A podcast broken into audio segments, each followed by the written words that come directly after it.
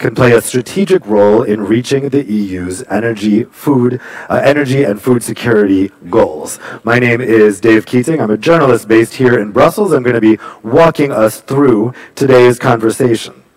Now, we know that in all of our Brussels policy discussions these days, there is a big elephant in the room Russia's invasion of Ukraine. It's highlighted the urgency of reducing the EU's dependence on fossil fuels and supporting its energy and food independence. Even before the invasion, the EU has been working toward this goal for climate reasons. Last year's Fit for 55 package envisions significant regulatory changes for a variety of areas, including the biofuel sector, which we're here to talk about today. These include revamps of the Renewable Energy Directive, CO2 standards for cars, the revamp of the effort sharing regulation and the emissions trading system with the impossible inclusion of transports, and the Energy Taxation Directive.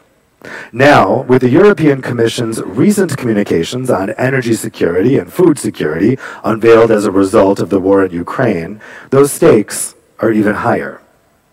Today's event, ahead of the European Parliament's second attempt to vote on the Fit for 55 legislation, will tackle the key questions confronting the EU as it drives toward carbon neutrality. How can the EU scale up renewables in transport in order to meet its emission reduction goals? What role will low carbon liquid fuels play in the transport energy mix? And what will be the economic and societal impact of the EU's climate proposals? Here with us to answer, we have an excellent panel of experts to talk about this with us today. So here in the room, we have Patrick Pagani, Senior Policy Advisor at the Farmers and Agricultural Cooperatives Organization, COPA and COGECA.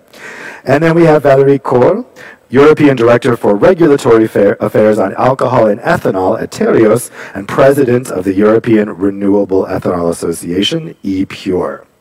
Then, joining us remotely by video, we have Bernd Kuepker, Policy Officer for Decarbonization and Sustainability of Energy Sources at the European Commission's Energy Department. We have center-right Finnish MEP Henna Virkkunen, who is a member of the European Parliament's Transport and Industry Committees. And we have Adrian O'Connell, a researcher at the International Council on Clean Transportation. Thank you to all of us, uh, all of you, for joining us today. Uh, you guys are also going to be able to participate in the conversation, whether you're here in the room or watching online. You can ask your questions to the panelists using Slido. So the hashtag you want to use on Slido is Mind the Gap, the name of the event.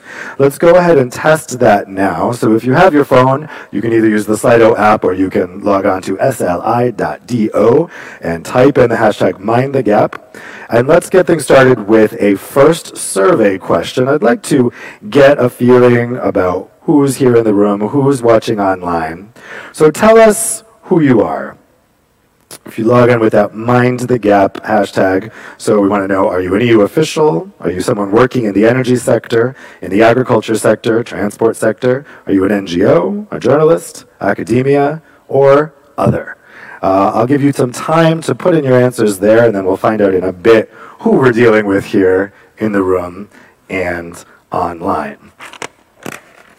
So before I get started, I did want to say I, I think that this is, as we're heading toward this vote. I mean, this is such a pivotal time for this topic that we're talking about. I think not only has the Russian invasion given us new impetus to really try to solve these problems, but of course we have the long running problem of climate change, which policymakers both at EU level and national levels are really trying to grapple with. So, I think we've got our results in here. I'm going to go ahead and stop the survey.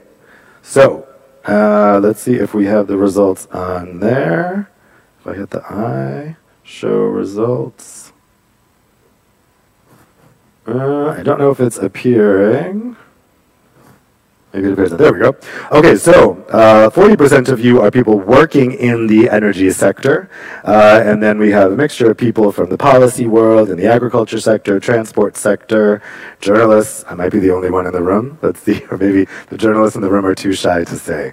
Uh, so I think it's a pretty good mix there. Also, I think not shown on the screen there is academia at 12% uh, and other at 21%. People who don't fit neatly in any category. Um, Bernd, I'd like to turn to you first, uh, because obviously the Commission has been working uh, very hard on these issues. Uh, what do you think? Can, can biofuels play a part in the EU's efforts to increase both its energy and its food supply independence as we're working toward those goals at this critical time?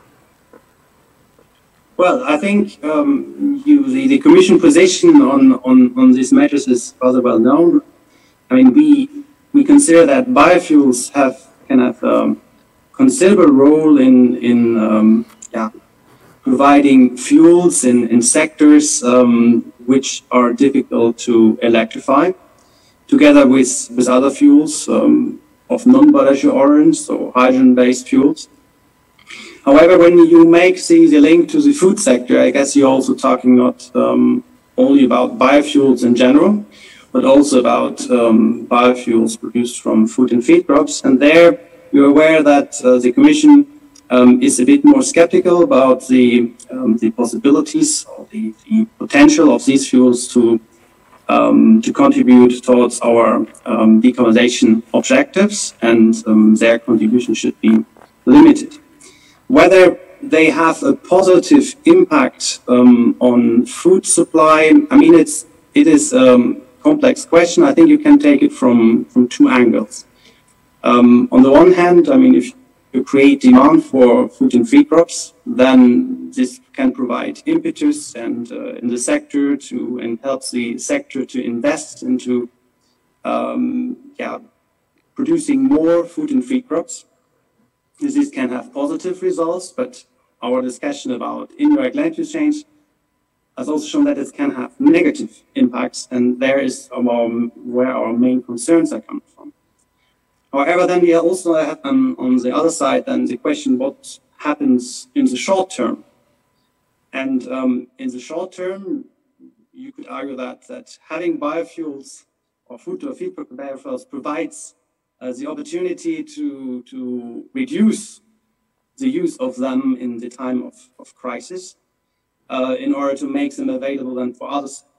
But we consider that overall, that in, in, a, in a situation that we, we are, where we see that, that we um, might challenge or might have made a challenge in provide provision of food supply, in particular in, um, yeah, in developing countries, that uh, it might be necessary to, to reduce demands or um, reduce obligations um, and the use of food and feed crop-based biofuels um, in order to make this, this uh, feedstock available and for, uh, for human uses. May that round it up very briefly. Thanks a lot, Bernd. Henna, let's turn to you. Uh, I discussed a bit the, the context of Russia's invasion. Do you think that Russia's invasion should change the way the EU thinks about biofuels in particular? No, I don't think so, because I think this uh, crisis and the war really underlines now the importance of getting rid out of uh, Russian fossil fuels. And it means that we have to invest in Europe much more to all uh, low carbon sources of energy and also the biofuels. But of course, the production has to be sustainable, and we have to be very careful with this whole value chain as I think in the whole energy sector. And when we speak about transport, I think we should look the whole whole value chain and the whole picture when we look at how low, low carbon uh, um, it is. But in the short term, I can see impacts also to biofuels. For example, now in Finland, because I'm, I'm representing Finnish citizens in the European Parliament, and Finland and Sweden, they have been really front runners in using biofuels in transport sector. And in fact, in Finland, we have a blending mandate uh, that means that 19.5% of the fuel should be renewable, should be biofuels nowadays. But the government made a decision that uh, temporary, uh, they were now decreasing the target to 12% from 19.5 to 12% because the price is now so high and uh, the fuels are so expensive because of the energy crisis that the government uh, saw that it's important now to make some temporary actions here and a little bit lower the level also how much so uh, we have to blend these uh, renewables to our fuels in Finland. But I think in the long term, anyway, we shouldn't lower the targets. I, I see that there is role for biofuels also in the future. And so I'm not friend of electrifying all the transport because I see that there's very different regions in Europe and also different transport modes. And of course, we can use also biofuels to our current fleet, so we don't have to change all, all the cars. So I think that there's many reasons why we should invest to biofuels, but of course we have to all the time be very careful that it has to be sustainable to production. But I think really the Russian invasion and the war is underlining now the importance of investing to all low carbon energy sources in Europe to biofuels and to renewable fuels, but also I think to nuclear power because that is also the way how we can produce electricity. Let's go online to Adrian from ICCT next. Adrian, when we're thinking about the uh, Fit for 55 proposals that are now on the table, what role do you think biofuels will have in Europe's transport future under the, the scenario envisioned by Fit for 55? Thank you, Dave. I hope you can hear me okay. Yes, we can. Perfect. Well, yeah, hi from Ireland today. I'm sorry I'm not there in Brussels, but it's a pleasure to be speaking here today on, on uh, behalf of the ICCT. Uh, I'm based in Berlin. I just briefly, in case people are wondering who I am, I worked for the Joint Research Centre, the European Commission's Research Centre on the RED. And before that, I was heavily involved in, in industry, working for a biofuel association in, in Brussels and also setting up a factory in Ireland. Um, so I think it's clear that uh, the Fit for 55 from the proposals that biofuels will continue to have a large role in EU transport. But we think that there are still key decisions to be made in the trilogues, which are going to have profound effects on both the economic and the climate uh, uh, impacts of the policy. So I have three basic points. Well, the first one being that we think that uh, we suggest that, that, that, we want to be ensure that the Fit for 55 proposal doesn't increase the demand for food-based biofuels.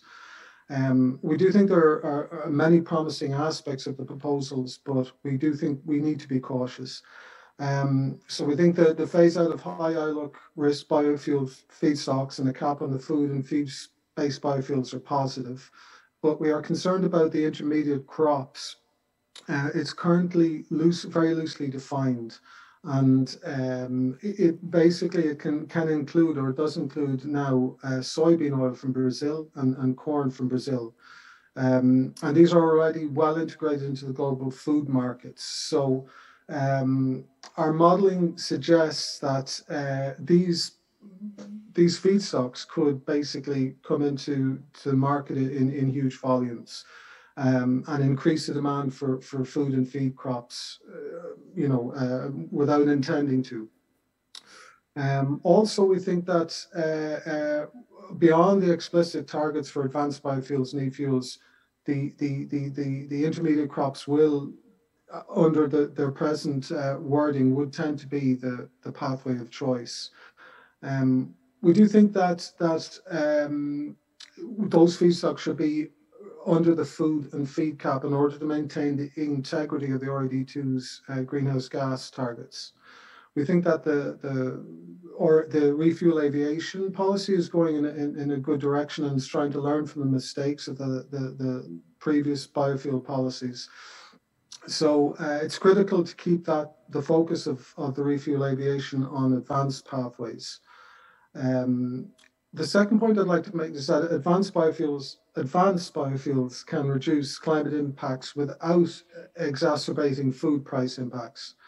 Um, so we see that, as, as David mentioned, the war in Ukraine has stressed the oil and gas markets, but it's also increased the cost of food. And we don't think that now is the right time to, to, to be doubling down on food and, and feed-based biofuels and increasing competition for food and cropland. Um, I, am sorry if you hear a little bit of squealing in the background. I'm, I'm calling from my, my family home in Ireland, and my nephew is having a bit of a meltdown at the moment, but he's with his dad. Um, so, um, just so my second point is on advanced biofuels, how they can help without putting pressure on um, uh, food price impacts. Um, and uh, so if we're not very careful, um, like we know, for example, that advanced biofuels can be made from waste and residues, and these generally have better greenhouse gas savings than first generation crop-based biofuels. But we have to be careful with some of the, the waste and residues. They do have displacement effects. So if you gather them all up and start to make biofuels out of even greater volumes of them, the people who are using that material uh, now are going to need to get material from somewhere else. So we're worried about that displacement effect, which could increase the demand for palm oil. So uh, if we, we just need to be careful about about that because what could happen then is if we simply uh, fall on those easy easy targets, it could crowd out the fuels we need for decarbonisation by 2050. And the third point is that uh, biomass resources are constrained, so we need to ensure that they're they're used wisely. And we know we have a limit uh, to the amount of domestic biomass resources we have. Uh, we think that capping the contribution of waste oils to the marine and aviation sectors will have uh, be positive because it will reduce the, the incentive to import additional waste oils.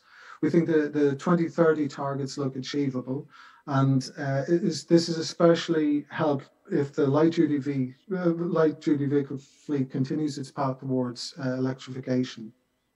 We think the long-term targets for the aviation and marine are going to exceed the likely biofuel resources which we have. Therefore, we think that we see these these sectors relying increasingly on e-fuels, and uh, our modelling shows that uh, leading out into the future, we can get those e-fuels down to a price of under two euros a litre. Um, so I hope that was pretty clear. Thank you very much. Thanks, Adrian. And no worries about the baby. I think it's a nice reminder of the, the next generation for whom we are doing all of this in the end. Um, Patrick, let's turn to you here next in the room. So you're coming from the agricultural perspective on all of these issues. What is the connection between biofuels, agriculture, and food security? Thanks, Dave, for the, for the question, for, for inviting me. I think it's important, and we heard from the representative of the Commission before, to put the, the context. In the sense, we are in a Fit for 55 package, so 13 legislative proposals, uh, which actually will modify also the on the ground what how farmers will need to work for the next uh, many years or next decade. And this is an important starting element. So farmers are engaged in will need to be engaged in the in this transition and to put it on the ground, to put it in place uh, we see that actually farmers, foresters, and cooperatives are, are willing and aim to contribute to this ambitious, ambitious objective of the Commission. So climate neutrality, we want to contribute by producing biomass, contributing to bioeconomy, uh, increasing the carbon sinks, uh, and also and also maintaining and producing food. So in line also with the uh, climate, uh, well, Paris Agreement, which underlines Article 2 that that actually climate activity, climate legislation needs to be done in a way that doesn't threaten uh, production. This being, being said, in relation between food and, uh, and, uh, and biofuels, it's clear that we see it on the positive side, so that aspect that representative of the Commission was, was indicated. Uh, we think actually that uh, can contribute also to, to food security in a way that uh, to support the production of uh, protein by, byproducts, avoiding so imports, redu reducing dependencies, and also at the end also contributing to reducing dependency from fossil fuels. So we are on this side. We don't think there should be a polarized approach. They can, they can go together. And also, and it's important, farmers and cooperatives and foresters need predictability, need long-term uh, vision. Uh, we are already uh, facing the consequence of climate change. We see, for example, well, 10 days ago in Brussels, in, in France, in, in, in, uh, in, Italy, we had strong rains. Today, after a few days, we have uh, heat waves. This is very concrete how farmers every day need to take uh, take stock of the, the, situation. And so predictability in the legislation is, is key in this respect. Thanks. Valérie, um, when we hear often from critics who say that uh, Europe shouldn't use biofuels to meet its emissions reduction targets at the same time that there's a global food shortage. We've been hearing that for a while. How do you respond to that criticism? Hmm. Well, it's, it's not a new criticism, I would say. The food versus fuel debate has existed for quite a while. And um, many times over, we have uh, demonstrated with documented facts that the uh, industrial, uh, agricultural, economic reality is food and fuel, and no opposition. And there are three reasons for that. The first one is the production of bioethanol generates high protein, GMO free animal feed. And that is very important. Why? Because the EU is relying on imports, uh, mostly from uh, Latin America, uh, so it's important. Second point, bioethanol is also produced in the EU in total synergy in biorefineries uh, of food production, uh, sugar and starch production. It's quite clear that given the recent changes, I'm talking uh, end of the sugar regime, if the uh, biofuel market would be undermined, it is clear that these productions, food productions, would be at stake.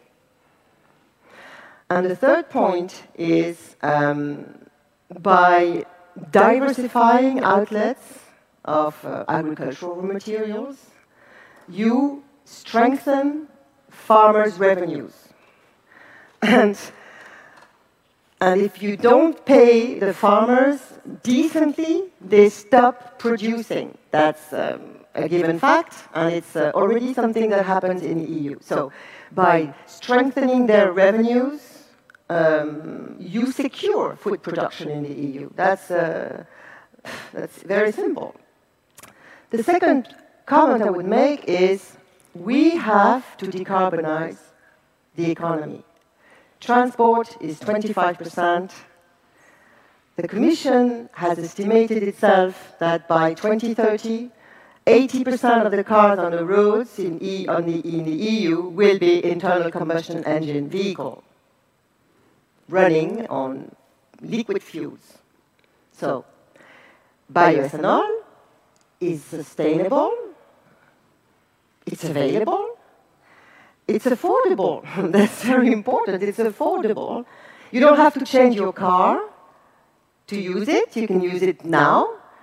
Um, so that's what we are saying. If you want to achieve, the EU is to achieve its 2030 targets, ambitious target to decarbonize, and you don't address the bulk of the cars on the roads, then how are you going to, you know, meet the targets?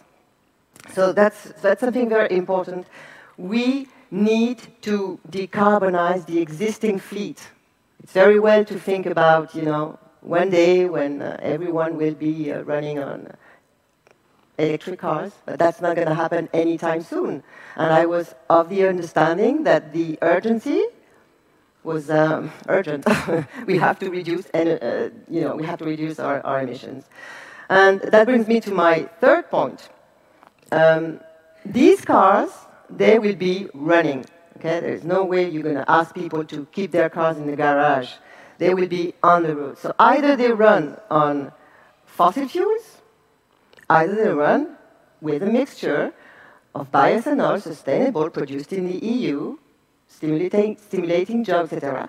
And most importantly, reducing our imports of oil, because that's another challenge we have triggered by the uh, Ukrainian war, or Russian war, better yet, in Ukraine.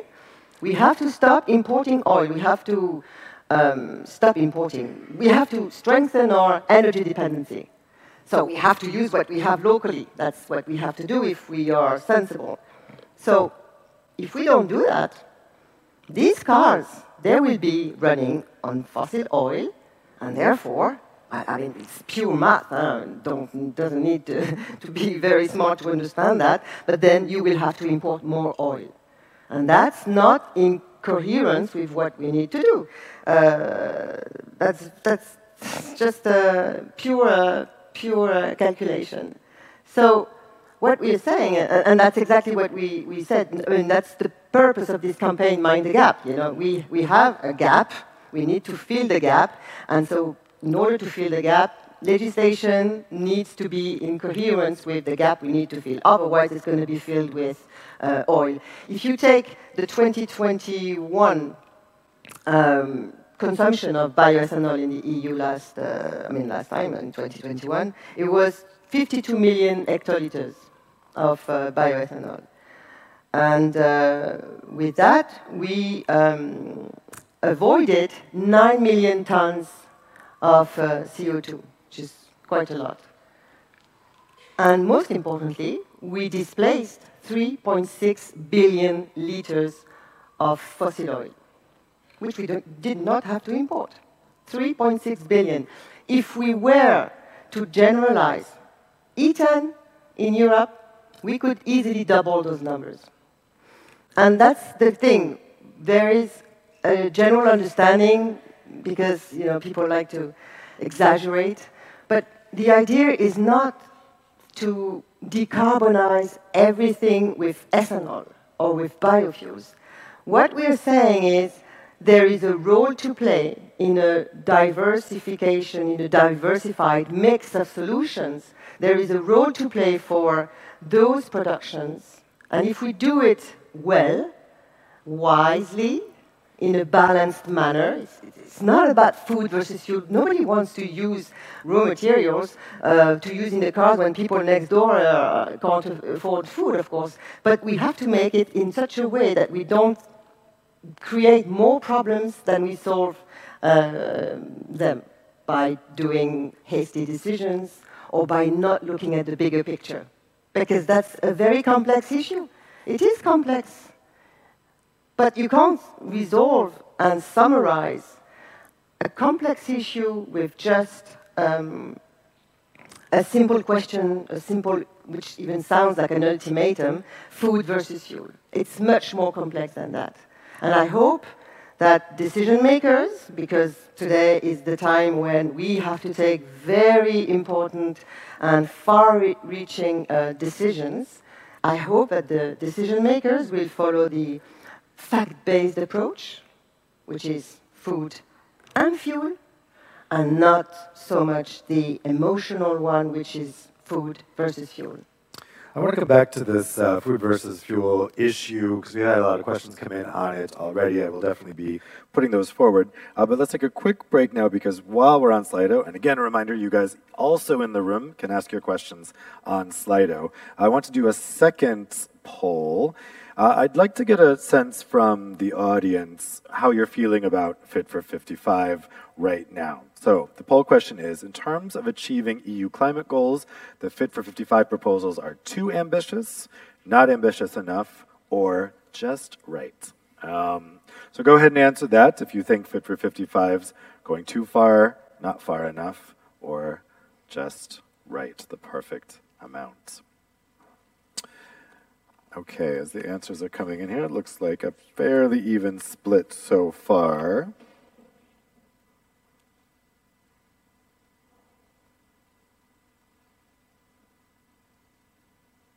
Okay. Well, we're seeing, uh, I think, a large number of people say it's not ambitious enough. And I think this is often something we see with EU legislation because it depends where you're coming from. You always want the more ambition in the particular thing you wanted in, but maybe not in other areas. But yeah, about half of you are saying it's not ambitious enough, so we have more work to do. So with that in mind, Bernd, let me go to you. When we're thinking about increasing the proportion of renewables in transport in order to meet these emissions reduction goals, We've just seen about 50% of our audience thinks that the Fit for 55 proposal isn't enough. Um, how can the EU scale up renewables uh, in a way that meets those goals? And are, do you think that the Fit for 55 proposals are enough to get us there? I think you're on mute, Bernd. Okay. Maybe before I reply to that, I just one reaction to a comment of uh, yeah the other participants. And just to be not misunderstood, overall, our perception of, of um, the promotion of conventional biofuels is that their contribution should be minimized. We don't think that we need to change the RED. So I think it's, we consider it it's, it's a balanced approach. But um, indeed, in the time of the crisis, it might be necessary if we see that there are shortages of food that we might need temporary action in, in the member states um, to um, yeah, to to address um, immediate risks. So there, I think the member states as well as the Commission should um, constantly look how this develops. Just to clarify that, because I, I don't think that it was completely understood what I uh, what I uh, said before. On on the targets and the ambition um, for yeah in the Fit for 55 package. I mean, you have a long package, but if I leave it to the Renewable Energy Directive, um, we conducted or in, in the proposal of the Commission, we have uh, a level of ambition for, for renewables and for carbon emissions in transport, which is in line with the achievement of the 55 emission 55% emission savings objective.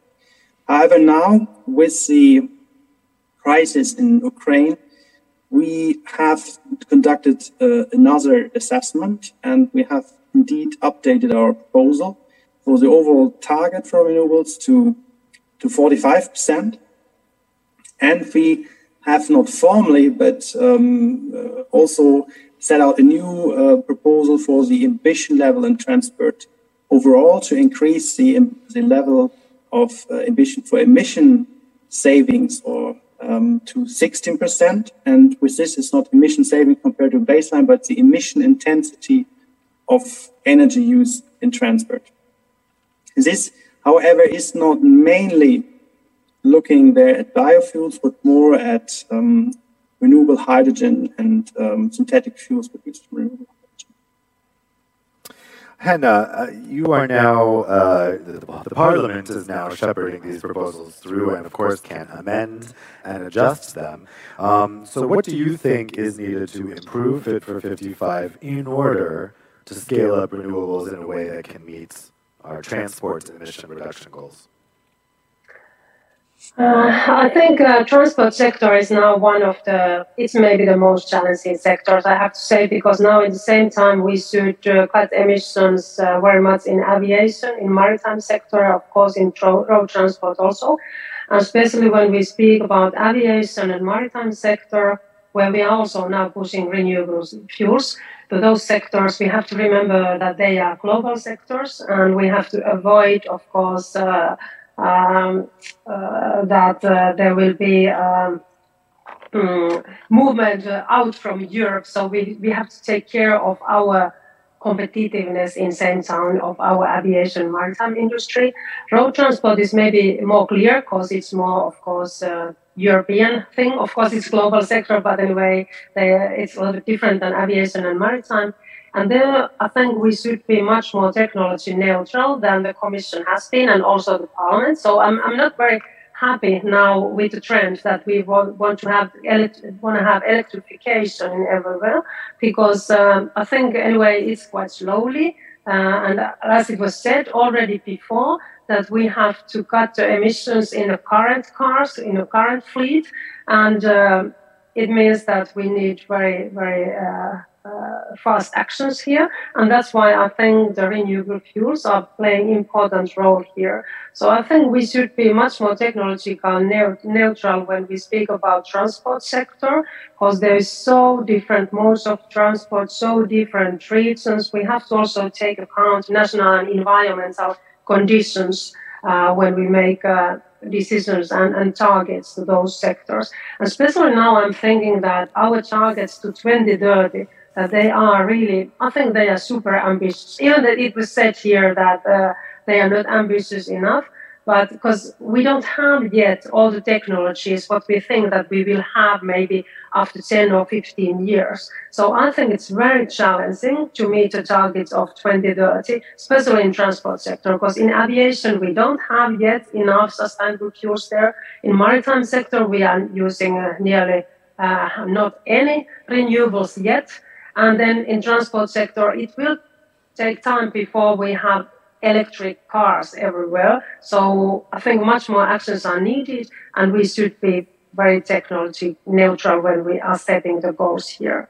So that's uh, the approach what I have been pushing in transport and industry committee. But as we see, it hasn't been very successful. The parliament is very much now pushing for example, the electric cars and not leaving room for uh, renewable fuels in the future. Adrian, what do you think about this idea of technological neutrality, um, particularly uh, with the goal of trying to achieve the quickest uh, results? Uh, and, and more generally, where would you say that the Fit for 55 proposals could be improved? Thanks, Dave. Uh, well, first of all, I think I'd like to say that um, I understand the technology neutrality uh, request or, or, or the, you know the, the request for it or the, the need for it or the want for it. But um, just going back to something that Valerie said about the food uh, and fuel uh, markets not not being in, in competition.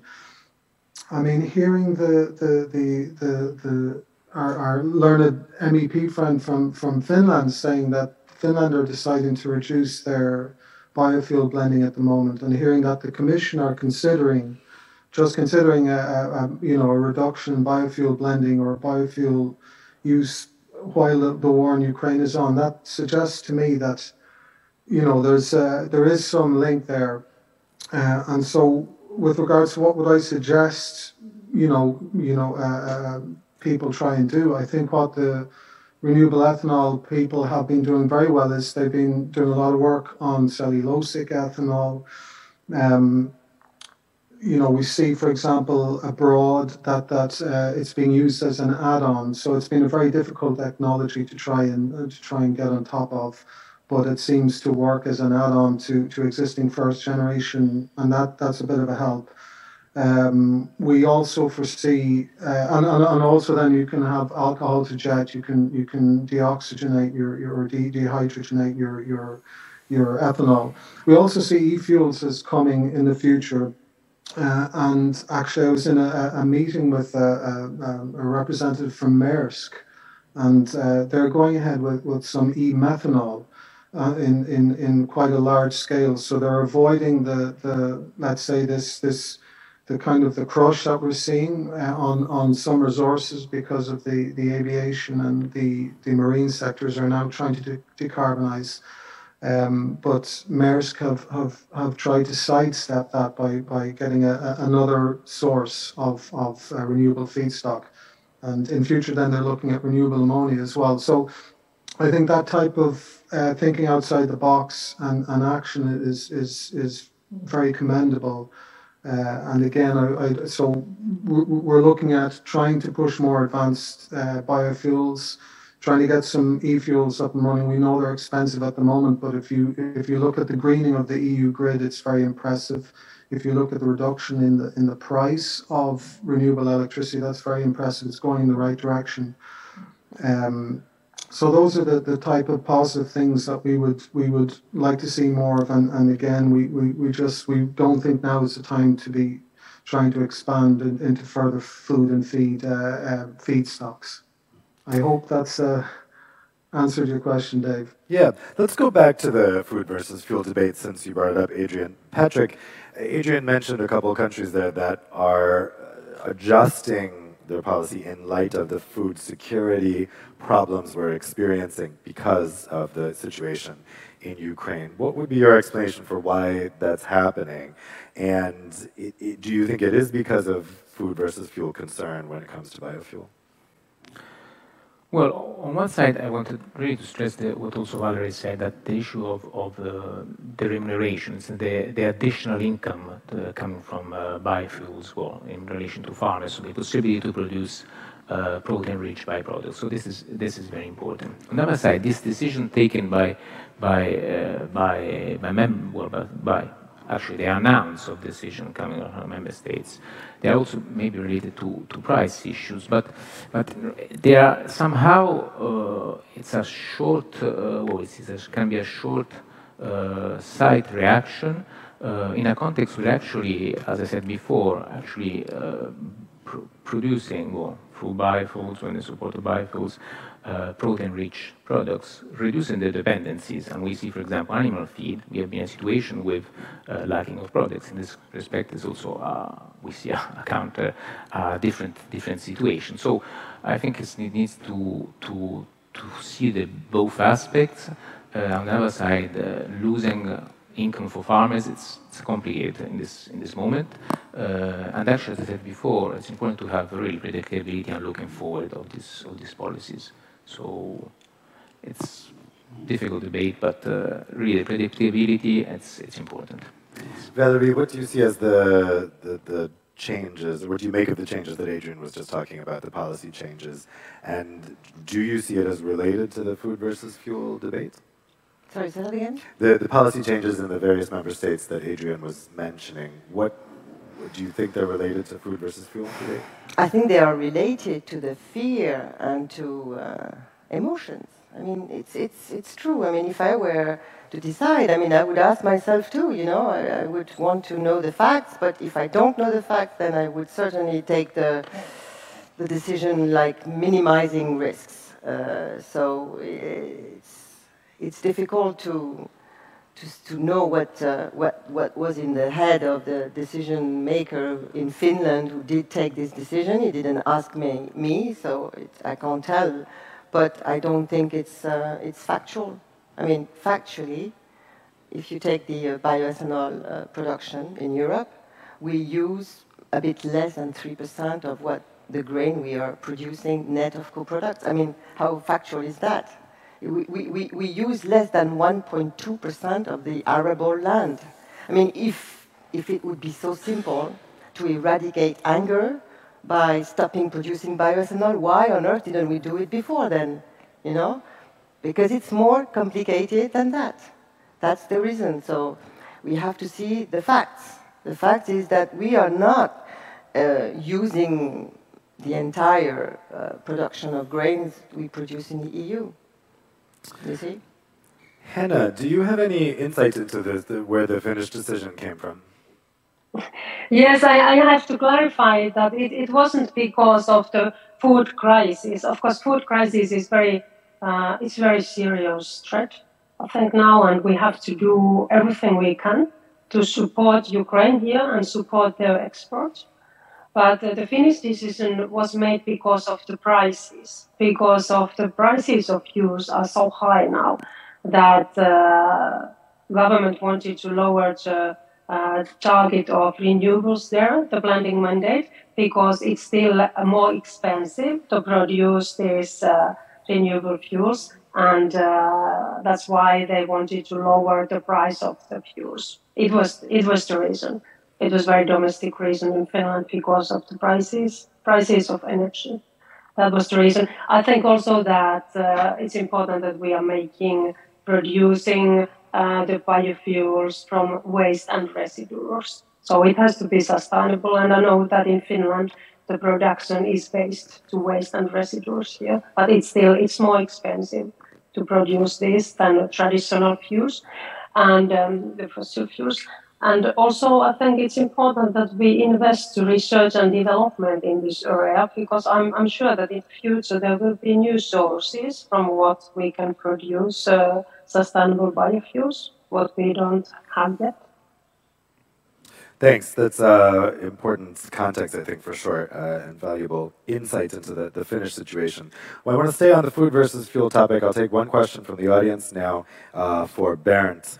Um, it's still on this food versus fuel subject. So uh, Simon Hoyte asks, uh, the Fit for 55 uh, proposes to dedicate 20% of EU cropland to energy crops. That can't be the EU's answer to solve climate change. It has a great negative effect on the climate, conversion of nature, and on global food security. Food demand is increasing 50% in 2050. We shouldn't use food and feed for energy. So, Bernd, could you address that, the, the, the 20% uh, cropland figure? What is the Commission's justification for that?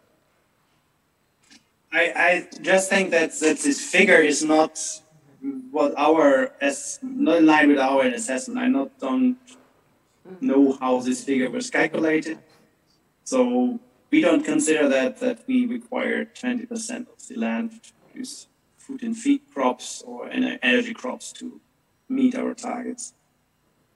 Valerie, you also don't see this in the, no, I mean, the uh, proposals. Uh, that's also the complication of the discussion is that so many people say so many wrong things. So it's already complicated. And then if you add misinformation on top of everything, it becomes very complex to see through uh, the right way forward. And, and just to come back on your uh, issue of food versus fuel, I mean, uh, we are back again. In, in 2011, we had the same discussion, food versus fuel. We had the, and, uh, and we accused biofuels. I mean, it was appalling, the, the, the campaigns and it was terrible back then, I remember very well. And, um, and then experts concluded that um, biofuels had very little to do with what happened in Mexico, or you know, it was mostly speculation. It was most, mostly uh, the uh, very high uh, energy prices. It had nothing to do, or very little. Let's be uh, wise here. Very little to do with biofuels. So, and now we are going back again in the same situation with the same attacks, which are very easy to make, but very much more complicated to decipher and to, you know, to explain because it's complex. It's easy to say, oh my God, what goes here doesn't go there because anybody can say that. But just to explain why things that are here cannot go there or vice versa requires much more information. And back, I mean, since 2011, the Commission has examine this question of indirect land use change, and, and, uh, and the Commission is making reports every year or two years, uh, very uh, looking into details as to uh, whether the uh, uh, biofuel program in, in the EU has any impact on food prices and food availability, and nothing has been uh, identified as a negative impact of biofuels. To the contrary, the, these reports, the last one says, no, uh, uh, to the contrary, prices, food prices have collapsed. Okay, now we are in a different situation. Hopefully it's conjunctural. Hopefully it's a moment that is not going to last. Hopefully, I mean, we can only hope. And I understand, I'm not an expert, He's the expert. I'm not an expert, but I read the press and I understand that there are raw materials. It's just the, you know, the logistics is uh, disrupted, etc., etc. So hopefully we are going to find a solution.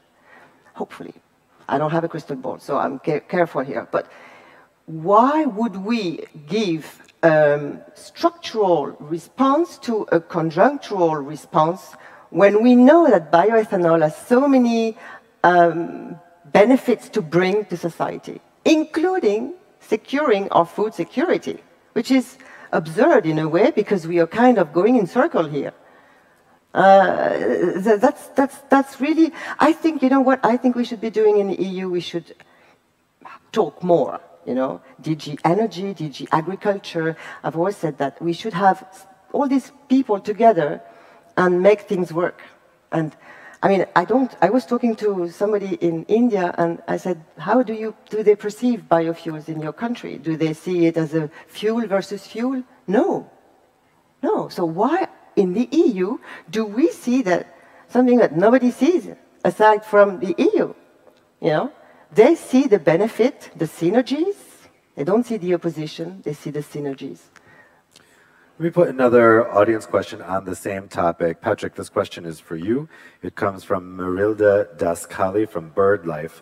Uh, Mr. Pagani, how can you say that crop-based biofuels can help the food crisis when it competes directly with human food?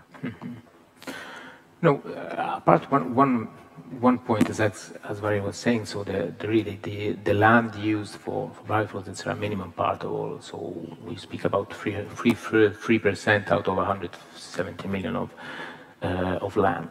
Uh, on the issue, the issue of, of, food security, it's more the revenue. It's also a revenue for farmers, as I was saying. So particularly if we think of uh, yes, high rich, uh, well, high rich protein byproducts. In this sense, in this respect, there is a support to the activity of farmers, support also to to uh, to uh, which after we, we would have need to, to import them uh, with different standards, and it's somehow also we supporting the, the revenue of farmers, support the activity, not going out of business, supporting production, supporting continuing the activity in this difficult time, also in this difficult time. So this is a, uh, this is a situation. On the other side, it is also important to the situation, in the dramatic situation in in uh, in um, in Russia, well, in Ukraine, with the invasion of Russia, where on one side also the farmers were even targeted, it's really dramatic. In the EU, it's clear we don't have a food security concern in the sense it's uh, this must be clear there's an issue of affordability also recognized by the Commission. So this is an important topic where we have all the, the number of inputs that are, that are increasingly going from uh, from fertilizers for, for fuel and so on. this is also a topic of, of, uh, of uh, food affordability in the EU and the situation is, is uh, as recognized also by all the international organizations on third countries highly dependent, highly dependent. This is really uh, the difficult situation. So we know that uh, since this has been a, a, big issue since 2011, as you mentioned, um, a lot of the focus has shifted toward advanced biofuels, uh, which is the subject of the next question that's come in from the audience. Um, Adrian, I'm going to put this question to you. Uh, the question is from Fernando Jose Neto da Silva. Do we have enough material resources for advanced biofuels to produce a significant amount? Um, Adrian, uh, what do you think about that? Thanks, Dave. Um, well, just to briefly mention what we, we, we, had talked about, which is the, the indirect usages or the you know the, the conflagration between food and feed.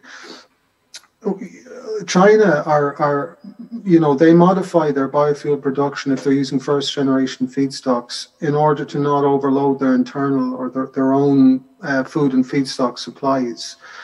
And I understand it's a difficult uh, topic, and I, I, you know, I, have come from industry originally, but um, with regards to, to, to understanding displacement or with regards to using something for another use, we see a very clear example of that at the moment, which is the used cooking oil market in the EU, because the aviation people are are trying to get their hands on that used cooking oil and and put it into planes.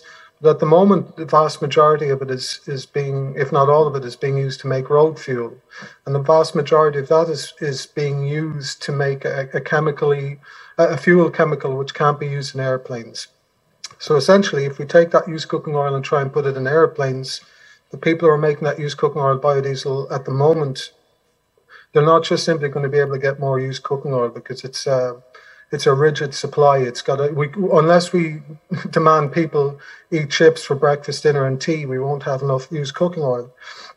So, uh, with regards to the question, um, there is a, a significant amount of waste material. There's a huge amount of cellulosic material. Um, the, the questioner is right. I don't actually have the figures off the top of my head, but we can do a huge amount with very low quality materials.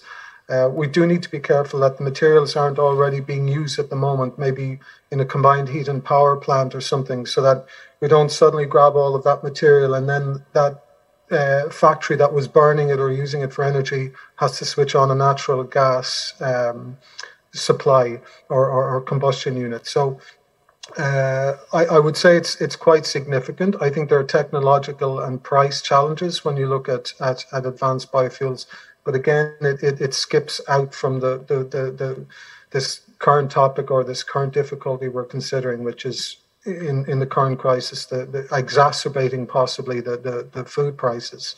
Um, and also a little bit further down the line, we look at something like e-fuels again, I think could be a big help.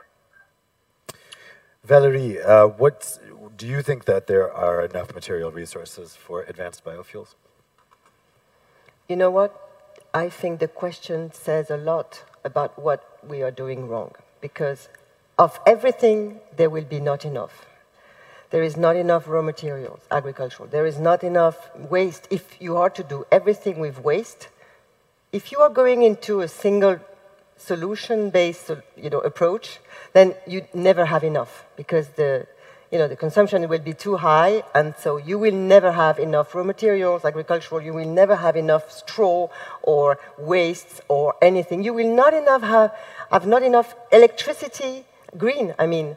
Uh, that's why now we are saying, oh my God, nuclear energy is green because we need energy, we don't have energy. We will never have enough rare earth or rare materials because we don't have any, first of all, and there, there will be a huge demand. So, you see, this question, for me, boils down to the point that we need to diversify the alternatives because the more you diversify, the less this question is relevant because you will have a little bit of everything. Well, not extensively because you have to select what is most uh, cost effective, of course. But if you go just for one solution, like I would never say, let's go full bioethanol. This would be a nonsense going 100% electric is going to be a nonsense as well because we don't have anything that we need to produce those cars. First place, we don't have money. so, I mean, we have spent it all uh, on COVID. Uh, so, we will be in trouble because we are putting ourselves in, in a situation where we will be completely dependent. We've done them, we've been there already in the past, being dependent on oil. Uh, resources which was polluting and which we didn't have practically a single drop of. And so we realized, oh, after some years, God, it's bad for the climate, and uh, we are stuck, uh, politically speaking, uh, you know, we don't control prices, blah, blah, blah. And okay, so we can make mistakes. But doing it again by, you know, driving the EU into one single solution approach. I think it's. I hope I'm wrong because that will be, you know, Chinese must be laughing at the moment. They must be thinking, what are they doing? So that's um, so that, that's my answer to your question. Let's go online to Bernd next. Bernd, here's an audience question for you that's very specific. Uh, this is from Anna Venturini from EBA. Uh, Bernd, considering the theme of today's discussion, legal clarity for operators over the status of advanced feedstock is key. Can the Commission give a timeline of on Annex 9 of the Renewable Energy Directive 2? Well, I mean, there, first of all, I think I need again to react to, to one, some of the statements made before, if this is allowed. Um, sure, because it was was argued that, that the commission has said that uh, well, food and feed crops don't have uh, a significant impact on on prices, and there this has to be put into the context. As indeed in in this phase we had earlier, our consideration was that that the overall market from the EU and the in the overall picture of global production is relatively small, so that this has not an significant impact on, on food prices. However, what we had always regarding with regards to sustainability, we had environmental concerns uh, about the use of food and feed crops, and this is why we have introduced all these limitations and the phase out of high ILUC risk um, feedstocks uh, for counting towards the targets. And there, well, we came to a conclusion to have there a balanced policy uh, in place, which also allows member states to react to situations that we have currently to, to reduce um, demand for, for feed crops uh, by reducing um, the, the use of these fuels in such situations. So this flexibility is inbuilt in the RED.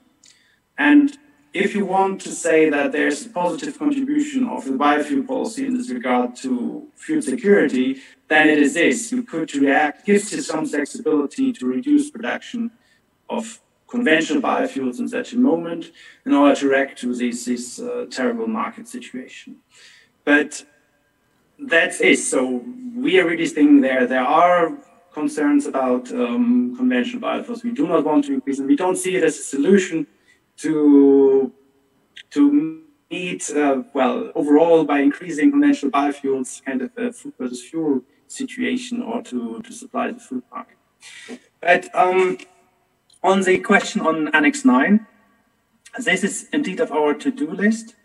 And um, we hope that we will come um, yeah, after the summer break with, with the finalization of our review, which could then also um, be then the proposal for adding additional feedstocks. So the work is still ongoing. We have focused uh, to some extent on, on other matters before, basically on the uh, hydrogen questions, but this is now on our plate, and we hope that we will have something to discuss after the summer break. Okay. Our next question is for Adrian. This is a question of clarification, so it comes from Olivier Mace. Did I understand correctly, Adrian, that you think cover crops or intermediate crops should be managed as food crops? Can you explain the reasons why you recommend this when cover crops do not use additional, additional land and indeed protect soil carbon between crop rotations? I say, yeah, actually, I'm, I'm, I'm with the ICCT about less than a year, so it was new. This was new information to me, and uh, I had previously thought that intermediate crops sounded like a, a, a promising answer. Um, you know, especially if you didn't damage the soil carbon, or if you didn't, if you did, if it didn't take too much too much energy and work to to, to produce them. But um, I, I was personally surprised to find that that. Uh, they exist and they exist en masse at the moment. And the clearest example of that is in Brazil, where soy, both soybeans and corn are planted as, as intermediate crops, and they're used in, in, the food and feed market. So, um, if you allow intermediate crops under the, the, the current loose definition, uh, our modeling shows that you're going to get a huge amount of Argentinian or, or South American soybean and and and um, uh, and corn um, coming into the, the market. So I and I don't think that's the intention of the intermediate crop uh, uh, um, proposal. Um, so essentially, you'll be taking food and feed crops and, and importing them in to make biofuels, and, and we don't think that that's uh, uh, a positive move. We, we think there are other options, and that's why we're, we're concerned about the, the intermediate crops, at least with the, the current definition. We have a next question here that is for both Valerie and Henna. Uh, Henna, I'll put this to you first uh, since you're involved in these decisions right now. Um, what do you think about the possible ban on combustion engines for new cars from 2035, as recently voted in the European Parliament? Is this the end of bioethanol for transports? In fact, is the issue with combustion engines or is it with fossil fuels? Um, Henna, maybe you could clarify that. I mean, my impression is this technically isn't a ban on combustion engines, it's just a, requirement for zero emissions. And I was wondering this myself how does this affect uh, biofuels from 2035? Mm. Yes, uh, we were voting on, on plenary last week about this topic, and I was uh, voting against the 100% target. So I was voting in favor of 90%. And the reason was that uh, I wanted to leave room uh, to, to other fuels also, not only for hydrogen and electrification. So I, I think that there is still a need for biogas and for uh, renewable fuels, and that's why I was supporting the 90% target. But as we know, uh, majority was supporting 100%. But this is this is still um, again, it's it's a question of uh, technology neutrality. What I say that it's it's missing often when we speak about the uh, transport issues. Uh, many people they would like to uh, choose winners and losers, but I think it's better that we as uh, decision makers that we, we set the targets and then the industry they will find the most efficient way to meet the targets. And uh, when we speak about climate targets, I think it's very, very important that we are looking carefully to environmental impacts. But in the same time, it's important that our decisions they are also uh, sustainable in economically and uh, uh, social way. So we have to look all these three three parts also. They have to be sustainable uh, environmentally, but also when we look the economy and social social uh, aspects of the decisions. Otherwise, they are not sustainable. Valerie, um, I know many people consider the Parliament's position to be uh, effectively a de facto mandate for electric vehicles. Uh, what is your reading of the Parliament's 100% phase out 2035 position? Is would that um, preclude bioethanol? Well, first of all, um, a number of stakeholders have requested that the 100% or the 90% be calculated on a fair basis, meaning on a full life cycle analysis. I mean, there's um, a recurrent way of doing things in the EU where you have a certain methodology in one way and another methodology. When we say that bioethanol reduced greenhouse gas emission by 77, I think it's now, percent compared to gasoline, it's on a well-to-wheel basis. You know, so on the full life cycle of the production, of the crop, and the transportation, blah, blah, blah, all across the, the spectrum. Now, if we say that an electric car is zero emission just because you measure uh, emissions at the tailpipe, which the car doesn't have, and you ignore completely all the upstream emissions, this is not fair. This is not fair, this is wrong. And especially when we know, because some analysis have been made, uh, and the Commission knows, because the Commission has already also made those calculations, that if you take the life cycle analysis of the car, uh, including the battery, of course, of the electricity produced. You know? um, and if you compare the emissions to uh, a car which would be uh, an hybrid rechargeable that could that would run on E85 half of its time, then the emissions of that car, hybrid flex uh, rechargeable, today is much less than an electric car. And so the study has um, examined the evolution of these uh, emissions until 2040 because you have to take into account, you know, potential uh, improvements in many uh, technological, uh, you know, aspects. And even then, when you take all the potential uh, improvement that can be made, either the uh, electric vehicle is as emitting uh, is emitting as much emission as the hybrid flex E85 car, or a little bit more. Well, let's say they are equal. So factually, there is no reason to discriminate. That's something that I wanted to clarify. Then, to answer your question, no, I don't think that's the end of biofuels, because as I said, by 2030, the Commission itself said that there would be about 80. Probably it's going to be more, and it's going to be much more than 20 or 30, because today, as we speak, most people buy uh, internal combustion engine or flex. I mean, uh, hybrid, hybrid or flex in France, they do. Uh, and today we are in 2020, and if you calculate that a car is uh, 10 to 12 years, uh, you know, lifetime, uh, the lifespan of a, of a, in EU, then it, you know, it brings us to uh, 2033, 2, 4, whatever. So uh, 2030, 2035 at best.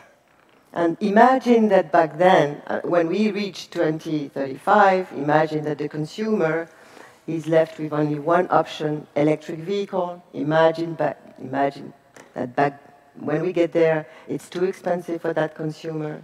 They don't have enough rechargeable, you know, uh, chargers all across the EU, including in remote areas.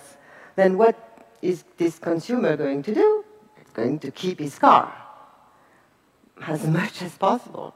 So we're talking too far, 200, uh, 20, 2040, perhaps even more, I don't know. And when we get there, you know, we will perhaps change the course of things. So no, it's not the end of bioethanol, and especially with the looming crisis and you know uh, inflation, people people can't make hands meet. So you know, asking them to invest in electricity as we speak, it's complicated. Bernd, uh, let me put this to you. So the, the Parliament's position uh, closely matches the Commission's proposal. How do you respond to the criticism that a 100% phase out is not technological neutrality. It's effectively an electric mandate. Uh, and this goes along with an audience question from Neil, who says, given that life cycle analysis of the vehicle fleet emissions will not be a requirement until the late 2020s, how can the Commission be so certain that electrification of road transport is the primary solution to reducing emissions? Well, I mean, we, we need to take into account that, that we have a very ambitious target in the long term to become really fully decarbonized, uh, having a, a, net zero um, yeah, emission footprint in all of Europe. And that's that's a major challenge, and we we know that that we have obviously a limited uh, amount of resources, and we need to decide where to put them. And fuels will be based on molecules will be difficult to produce. So we should only use them in those sectors where um, other alternatives are not so easily available. So this is the aviation, this is, this is shipping, this is industry, also for not only for energy but also as a feedstock. And therefore, we, we really have high hopes um, that electrification will be also a picture of, of road transport and passenger cars will, will be a rather easy solution actually, and really the, the dominant solution to decarbonize road transport because um, this well, the, the electric engine has a very high efficiency. It also can contribute to the energy, overall energy system as a whole because the batteries can also be used as uh, for demand response. You can have intelligent systems to make use of them.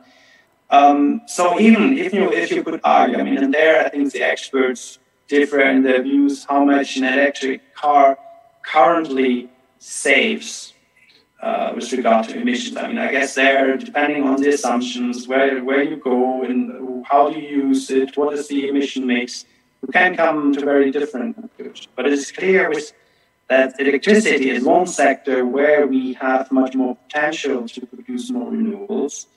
And so our, our mix will become cleaner and cleaner, and we cannot only wait until it's fully clean before we start to electrify, but we need to electrify quick now in order to have everything um, uh, in place by, by mid 35 um, to go really full electric. It is true that obviously we will continue to rely uh, on fuels in the, uh, yeah, in the current stock of cars, and they will there for a longer time. Uh, biofuels will play a role there. Um, but then, peu à peu, um, they can be then switched to, to be used in other sectors. Um, Adrian, what is your thoughts on this? Um, do you think that um, the, the target for 2035 should be more flexible, or do you think the Parliament's and Commission's approach is the best? Thanks, Dave. Well, actually, uh, I, funnily enough, I'm working on this exact topic at the moment for the ICCT. I'm doing an LCA study uh, of, of electrification and, and possible fuel cell use in heavy duty vehicles. Um, and the, the difference, if we just talk about electric, uh, let's say heavy duty vehicles, which is a similar case to the, to the, to the light duty sector, the difference is huge. Uh, so the savings are, are considerable. Um, I understand Valerie's point about calling them the, the emissions uh, zero at the moment, but um, even if you use electricity from the EU grid, um, I, I, actually have a report on this. I'm drafting it. will be out very soon. I'm a little bit late for it, and, and after this video call, I have to try and explain to my boss why I'm late.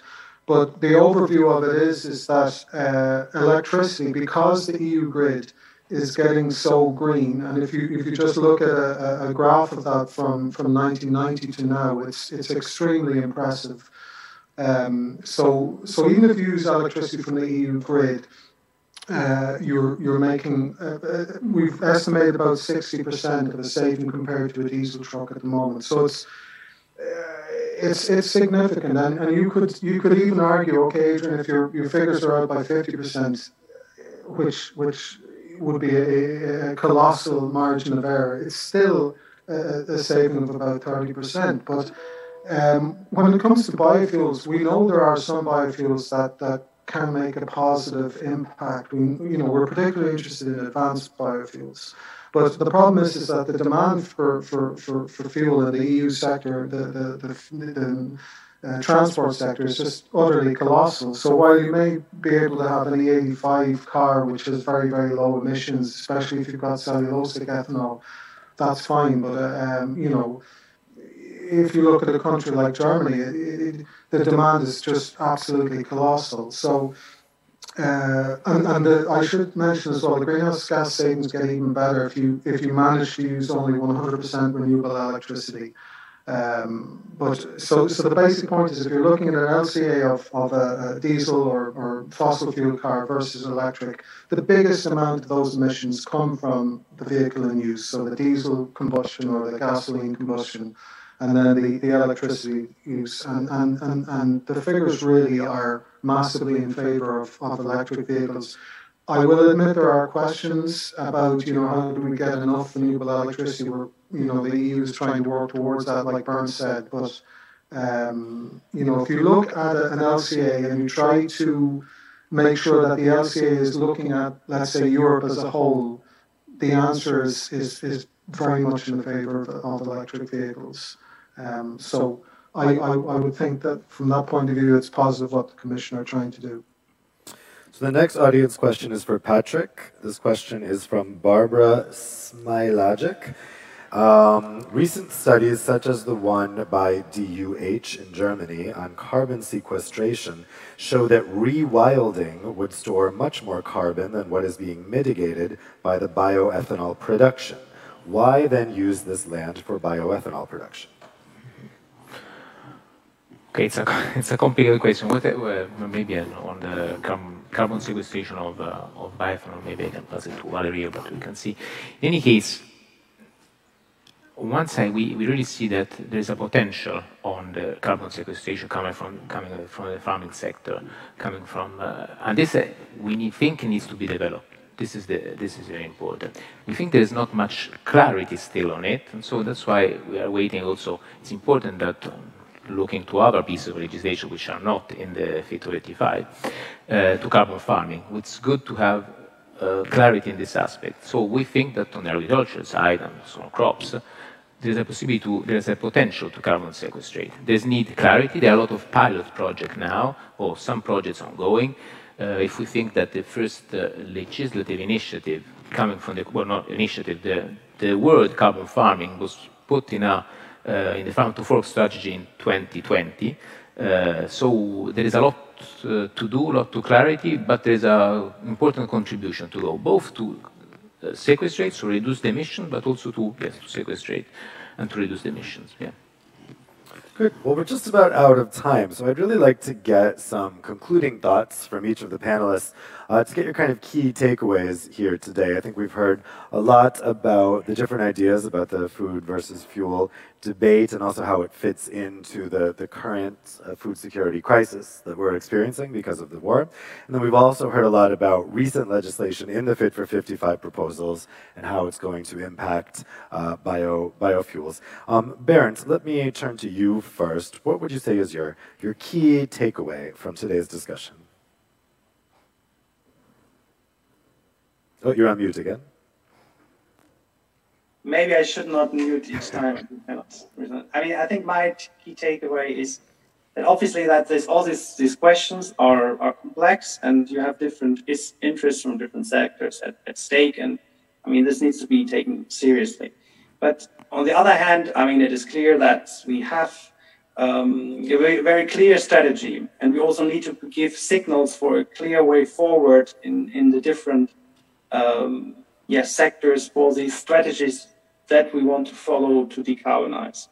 And um, there, well, the, the Commission's proposal set the right level. They, they direct, will direct investments in the areas where we need them. And for us, this is clearly the question of direct electrification in all sectors where you can electrify, promotion of renewable fuels in those sectors where, where electrification is difficult. And there we need to focus uh, on those fuels um, which do not have, well, do not rely on, on food and feed crops because we have seen that there is that there is a challenge uh, in this area and, and more on advanced biofuels. Thanks, Bernd. So I think Henna had to head out. So let's go to Adrian next. Adrian, what are your concluding thoughts today? Uh, well, thank you for, for inviting me today. It's it's been a, pleasure and an honor to be on the panel. Um, I think our points really are that we, we would like to ensure that the Fit for 55 package doesn't increase the demand for food-based biofuels. Uh, and within that, we're, we're, we're, we're worried about intermediate crops. Uh, and one thing maybe I possibly wasn't clear on earlier on is that if we do start, as our modelling suggests, and, and considering the, the, the, present wording, if we do start bringing in a lot of intermediate crops, that will kind of stifle the, the, the work or the demand for developing uh, more advanced biofuels. And we have seen that the, the you know the cellulosic ethanol industry they've been they've been trying quite a bit and and um, you know advanced biofuels in general we think from genuine waste can be a, a, a good step forward, which doesn't jump in on, on, on without beginning the whole debate again. It doesn't jump in or, or, or uh, uh, you know, cause concerns about increasing the cost of food. Um, the other point uh, I made was just about bio, biomass resources are constrained. And so we think we need to be wise how we use our domestic biomass. And uh, going further into the future, then with the reduce reducing cost of renewable electricity, we think uh, e-fuels can be can be extremely helpful in those hard to decarbonize sectors. Thank you. Patrick, what's your key takeaway from today's discussion? Yeah, first, thanks a lot. It was a very interesting debate. I think uh, the key, well, conclusion, uh, we can say there is space for both, so biofuels and food production. And basically, it's important to, to, it's clear that we need a transition. We need time for this transition. We need a, a balanced sustainability in the sense that takes into consideration the social, economic, and uh, environmental dimension. So this, I think, is the, the right direction to go. Thanks. And Valerie, what are your concluding thoughts?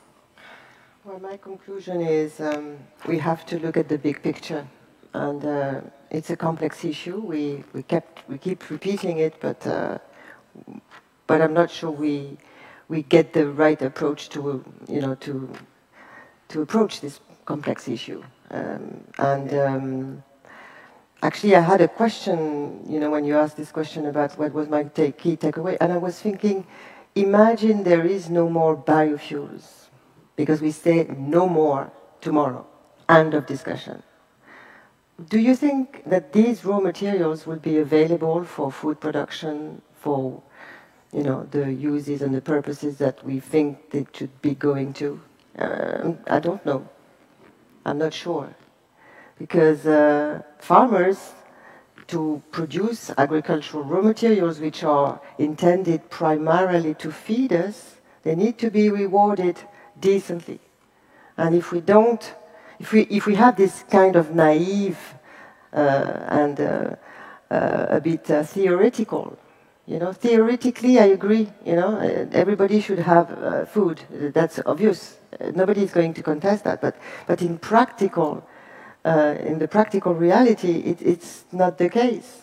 And uh, I'm not sure that just saying stop producing biofuels, first generation biofuels, is going to solve the problem.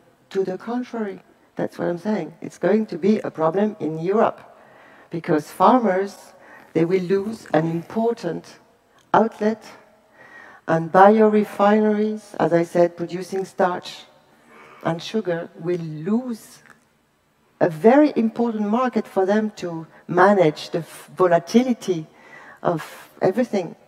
everything is volatile. I mean, if you, you can't ask an industry like the agricultural, uh, like agriculture and all the transformation uh, industry to be uh, competitive uh, and not having alternative options, uh, you know, diversification of, of, uh, of outlets. It, it doesn't fit, it doesn't, you know, add up. So we have to be consistent, we have to be looking at the bigger picture, and we have to see bioethanol as what it is. And, and that's, again, it's facts, it decarbonizes, it, it helps, contributes to reduce our oil imports, and it strengthens our food security. Plus, it gives a lot of work, jobs in rural areas, etc., etc. I mean, there are many, uh, you know, social and uh, and it's cheap. I mean, you know, so before we make any hasty decisions and reduce it more and more and more, because I, I hear that, you know, every time you come with an argument, there is an argument. And I believe that behind everything, there is um, kind of a dogma, you know. We don't want, some people don't want food, agricultural raw materials to be used as energy. That's bottom line what, what it is. And, well, that's their right, but that's not necessarily the right thing to do. Well, on that note, let's put a final survey question to the audience to get a sense of where the audience is uh, at the end of this discussion. So this next, the last survey question is, what role should sustainable crop-based biofuels play in EU decarbonization? Should it be a major role and thereby giving more flexibility for member states to meet these transport targets in any way they see fit? Should it just have a partial role, allowing the use to meet targets under the current cap, but with limitations? Or should it have a decreasing role, reducing the cap on crop-based biofuels or phasing them out entirely, uh, and then going to that world that Valerie was uh, uh, envisioning with no biofuels. Let's wait a little bit more for the survey results to come in. So, about half of you think that it should play a major role, and therefore uh, there should be more flexibility in the EU policy, uh, while about 40% say uh, actually it should just have a partial role, that there should be some limitations given the concerns. And 13% uh, of you say a decreasing role, that we need caps and we need to phase it out. Very interesting results there. I want to thank all of our panelists for some great uh, comments and interventions. Also, the audience, we had tons of questions coming in here on Slido, so I want to thank you all for some great uh, questions. How about a round of applause for our panelists?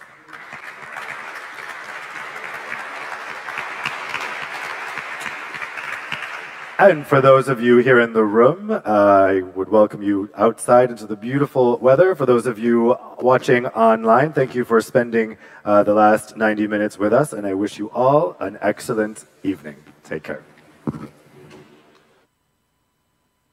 Thank you.